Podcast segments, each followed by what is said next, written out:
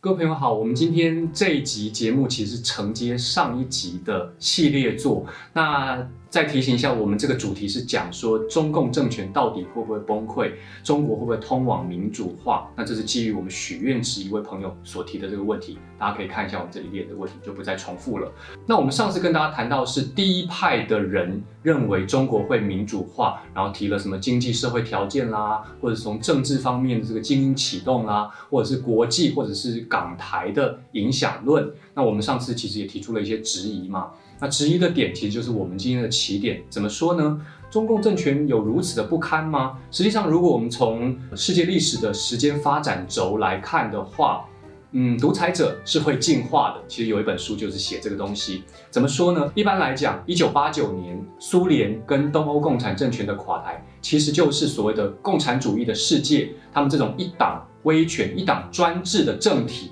它崩溃的一个重要的典范。那中共其实跟他们的属性是非常类似的，因为他们都是一党专政，然后是列宁式的政党，用。政党来领导国家，可是时间到了二零一零年、二零二零年的今天呢，中共不是吃素的，独裁者也会学习。也就是说，这个东欧共产政权垮台的经验，它反而会让中共的领导阶层看到一件事情，就是我可以从这当中学到教训。所以有那个习近平前几年所讲的，哎呀，这个苏联垮台的时候呢，竟无一人是男儿。他讲说所谓的竟无一人是男儿的意思，就是说，哎，为什么共产政权快垮台的时候，你们这个戈巴契夫啊，你这些统治精英啊，完全。不想要维系共产党政权啊，他就讲这样的话，意思就是说我想要从你这当中学到惨痛的教训，我要知道如何更好的统治社会。所以，我们今天这一派的论点就是要讲说中共威权任性论。韧性这个字很妙啊，它是有弹性的，它是会你这个东西压下去，它是不会断掉的，它是可以给你弹起来的。所以这个是很很传神的形容这个共产党中共统治政权它如何调试因应时代的变迁。尤其你可以看到最近的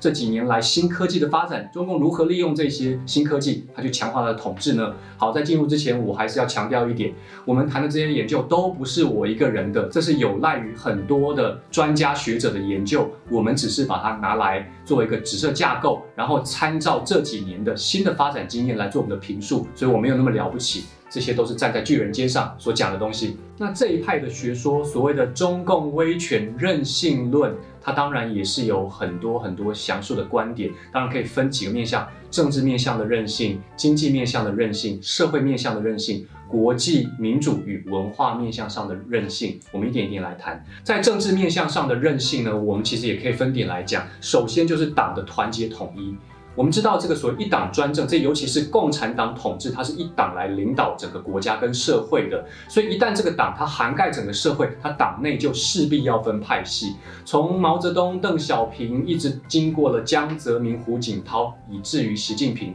中共党内都有不同的派系，至少到了习近平的时代，我们可以看到有江泽民时代所遗留下来，以江泽民为首的上海帮海派，以胡锦涛为首的所谓共青团的团派。那当然也有习近平自己所培养的人马，我们可以姑且称之为所谓的习派。那这些派系其实是共产党它统治内部所会分的这个派系。那当然。党一般来讲，为了要防止内部的分裂，巩固统治政权，他会去做一些措施。那其实这里就要从一九八零年代初期，邓小平重新掌政，因为我们知道那个时候毛泽东已经过世了。邓小平重新掌政了之后呢，他因为为了要避免毛泽东时代啊将个人的权利独大化。然后呢，排除了这个所谓的集体领导，邓小平就设定了所谓的集体领导制，这是第一个。第二个，他也形成了所谓的隔代指定接班这种规律。所以呢，中共的这个政权，它在近几十年来的发展是有所谓的制度化跟规律化的一个过程的。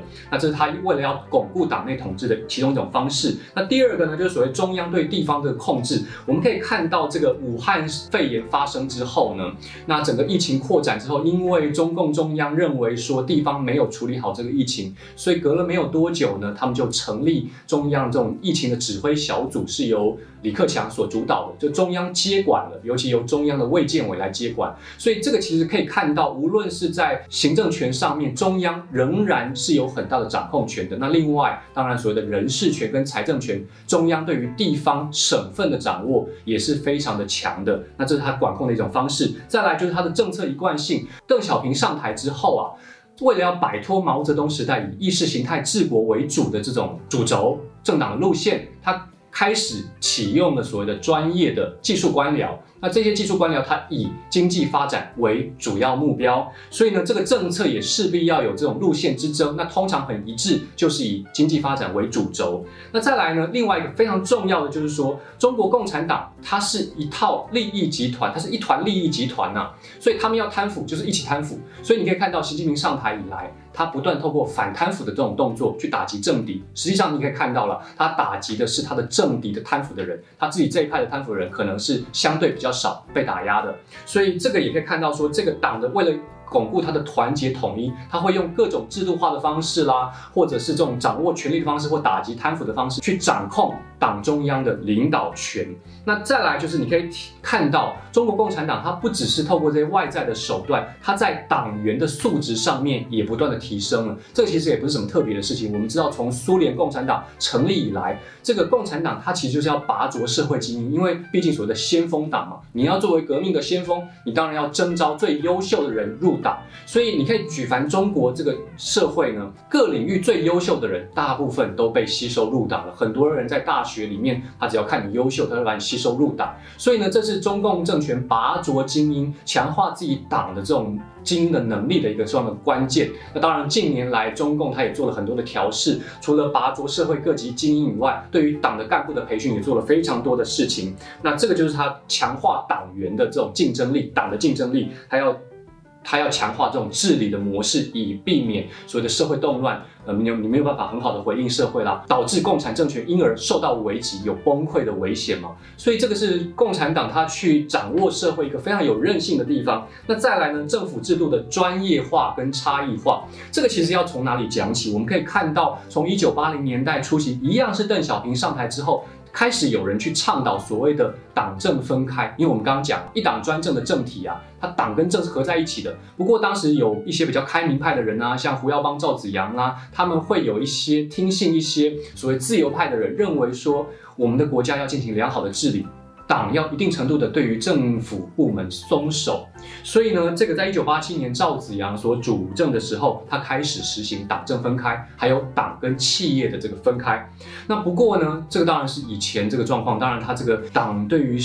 政的这个掌控，到了习近平以来又开始加剧，紧抓这个政治的权利。你包含这个近年来这两年呐。中共所谓的国进民退，也就是在国营企业里面加进了很多的官股，而且加了非常多的这个党员入党。就是让这些国营企业或者是民营事业部门的人都能够加入中国共产党。那当然，这也不是习近平的时候就开始了。江泽民时代，他讲三个代表，本来在共产党的这个意识形态里面是不能够让资本家入党的。可是，在江泽民的时候，有做了很重要的改变。那这个就是政府强化它的专业化。那在政治面的韧性，还有一点很重要，就是意识形态这个革新。其实，在这个共产党毛泽东的时代，他们想要透过这种不断的马列毛思想这种动员的方式，他去诉求群众。那不过用久了，这东西就不好用了嘛。所以你可以看到，现在共产党在强化自己统治政权的方式，都是透过什么方式呢？他也不会跟你讲什么马列毛思想，太遥远，大家都要发大财去了。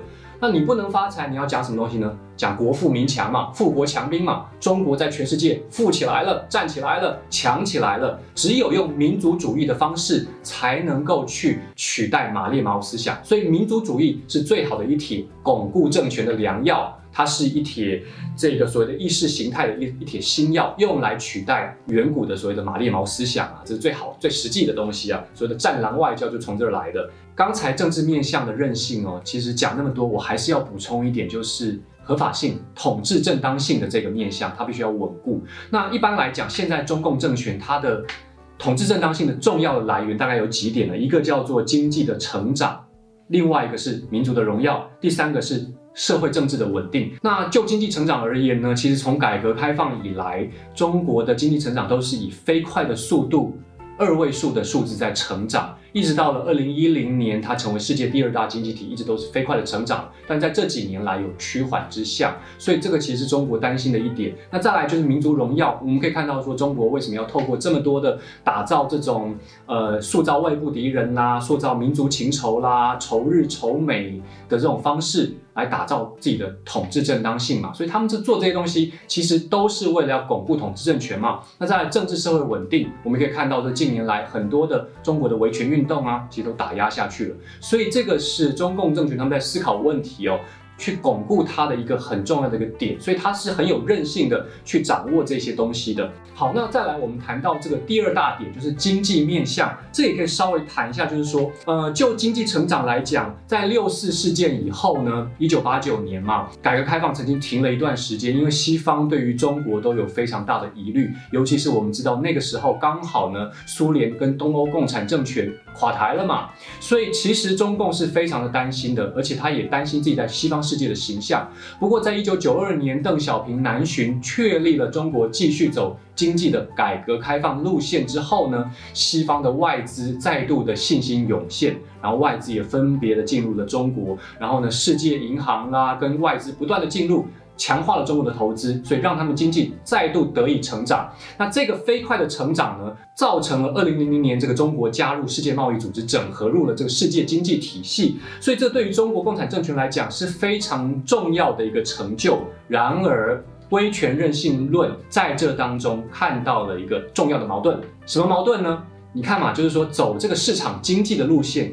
可是，在政治面向上面，它维持一党专政，这当中有什么问题啊？我们可以看到，西方的健全的民主国家啊，它的市场经济、资本主义的发展，往往仰赖的是一个健全的法律体系、法治社会嘛。因为只有在健全的法治社会，你保障企业能够公平的去做生意、公平的赚钱，这样才会有人愿意投资，而且才能够长久发展啊。可是，在偏偏在这个列宁式的党国体制，也就是共产政权一党专政的政体之下，它有一些特色，就是说不透明的地方，而且是由党来主导，党凌驾法。一旦党凌驾法，这样的一个国家，它的法治可能就是虚假了，因为有很多走后门的方式，或者是贿赂跟贪腐等等的现象，在在的都可能成为中国经济发展的一个潜在危机。不过啦，当然，在一九九零年到二零一零年那段时间，飞快成长，西方人会跟中国做生意，为了要看到这个中国的劳动力非常的便宜，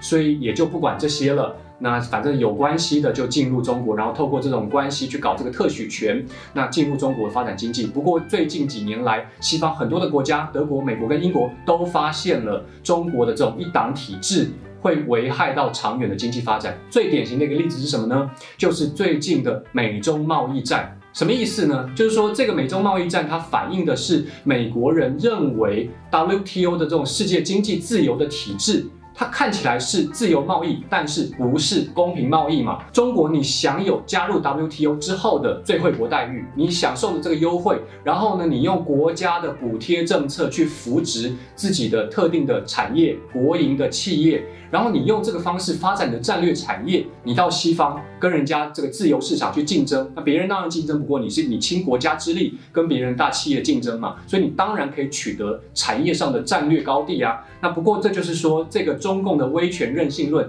他所看到的中国可以，他可以利用世界贸易体系把它融入这个自由贸易体系，利用这个贸易体系的这个弱点，他用自己一党专政的特质去。穿越这个市场机制，然后呢，去强化自己的战略产业，于是取得了这个战略的经济制高点。所以这是中共威权任性论又一个很强而有力的一个论点。他们认为，因为这样，所以经济可以高度发展，发展自己的产业，又能够巩固自己的政权。那再来第三个是社会面的这个韧性，怎么说呢？我们可以看到，先前提到了一九八九年以来的苏联、东欧共产政权的垮台，以及一九九零年代隔壁的国家政权台湾的民主化的经验，看起来呢，其实应该是要提供共产政权、中共政权做一个示范效应，要通往民主化的。可是往往是相反的，中共学习到了你的民主化经验，所以我学习到如何反民主，如何用独裁反制这些可能威胁我的民主化的潜在因子。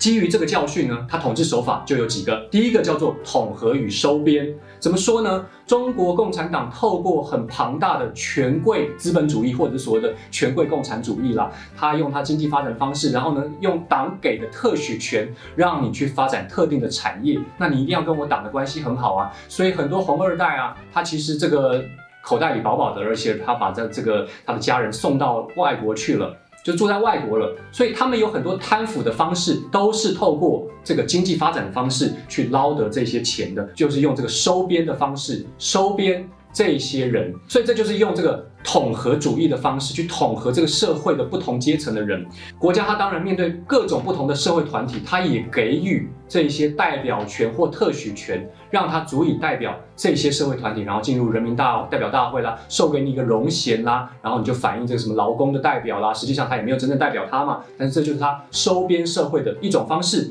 你看到这个统治手法非常厉害哦，那再来。利用另外一种叫做成熟的社会压制，怎么说呢？这个其实是一个两面刃。我们刚刚讲这个统合跟收编啊，仿佛是胡萝卜。那这个镇压或者是社会压制，其实就是所谓的棒子。胡萝卜跟棒子同时使用、交互使用，就会让你既怕我又得服我。我们可以看到近年来这个中国这个社会的抗争，尤其是二零零三年中国出现了孙志刚事件，所谓的维权运动出现了之后。二零一零年也开始慢慢出现所谓的新公民运动啦，很多维权人士在各种不同的议题上帮劳工、帮农民、帮环保人士、帮社会底层的各样的人士争取权利，用宪法方式去打诉讼，争取权利嘛。可是，在习近平上台之后，变本加厉的打压这些社会的公民运动，所以你可以看到近两三年来中国的。社会运动、公民运动几乎已经没有任何声音，或者是销声匿迹了。包含知识分子也集体的晋升了。那这是中共政权来收编社会一个非常灵活的手法。那当然，另外一个我们最熟知的就叫做统战。这个当然，他们就是针对一个他想要去分化、去打击的社会团体。分而治之，联合次要敌人打击主要敌人嘛？那这统战，中共的统战部门有好几个部门，分别针对社会啦不同的各界的领域去做分化跟统战动作，其实就是这种压制社会、掌控社会的一个最好的手段。这就是中国社会面向的韧性。大家听到这里，其实已经很累了，但是还有最后一点国际面向，而且也是很多人台湾人近年来最。关心的事情大外宣，那这当然是涵盖在这个国际的文化面向的这个问题。我们知道中共的这个韧性不只是反映在内部，它对于国际也非常灵活。大家看最近这个新冠的病毒这种疫情的发展，你可以巧巧的看到中国对于国际宣传战略的转变。这其实就最明显的例子。为什么说它的政权如此的有韧性？本来这个疫情是从他他这跑跑出来的，结果他搞一个宣传手法，跟你美国在那儿吵架，说病毒是从你那儿出来的，他也不用证明到底是不是从你出来，反正就是泼黑水、撒黑水，跟你一起黑。那反正国际啊，你只要强化这种宣传手法，假的也可以成成为真的。我不是说这个一定是或不是，那当然待检验。但是这是中国的国际宣传的手法。那简单来说，第一个就是中国它要怎么样在国际面向上，第一个它就是要搞这个军事跟政治的称霸，所以它。他在联合国啊，或者是世界各国的这种外交啊手腕非常的灵活，他去结合那些所传统当中的非洲国家啦、拉丁美洲国家啦，这些都是他在联合国当中的重要的投票部队，也是他最重要的盟友，当然也是伤害台湾最严重的一些。中国的盟友这样子，那再来呢是丑化民主，这就是中国大外宣最爱用的，就用外部宣传的方式，不断的透过放送播放，然后买国外的媒体，甚至是英文的媒体，买国外的广告，用这种宣传的方式渗透到了民主国家，告诉你说这个美国式的民主，台湾式的民主是不好，是乱，是烂。你看你这美国民主，你看你们搞的也是很贫穷啊，怎么样乱七八糟，反正就是批这些都不是批到民主的本质，都是批到表象的问题。但是他不管了，他这个就是他在国际形象的建立嘛。然后呢，他就说，你看你这你你看看你们不封城啊，这个你看就出现这么多疫情嘛，我这个中国模式多好啊！你看封城了，你看零成长，对不对？有一些这所谓的病例是零成长，这就是中国它的政权的韧性。他可以用此来巩固自己统治的韧性，向国际宣传。简单的解要一下，就是中共的威权韧性论，它讲的是中共政权，它是会随着时间的演进去调试的。所以大家可以去观察哦，好像这个传统的民主理论说啊，什么条件到了，然后那个精英一定会推动改革，或者是被这个社会倒逼，然后你一定要去进行改革。实际上的情形可能是相反的，因为我们就说了嘛，最原先的命题就是说，独裁者本身也会汲取别人民主化的教训，他倒过来利用，他用来更好的控制你们，让你们把这些民主化可能的条件。把它消除掉，所以这就是中共威权的韧性。那大家可以想想看，这一派的论点到底可不可以用来检验现在实际上中共统治内部啦或对外宣传的一些相关发展？那你怎么看？或者是你有什么样的例子？那也欢迎大家回应在我们的留言板上面。那我们下一集再见。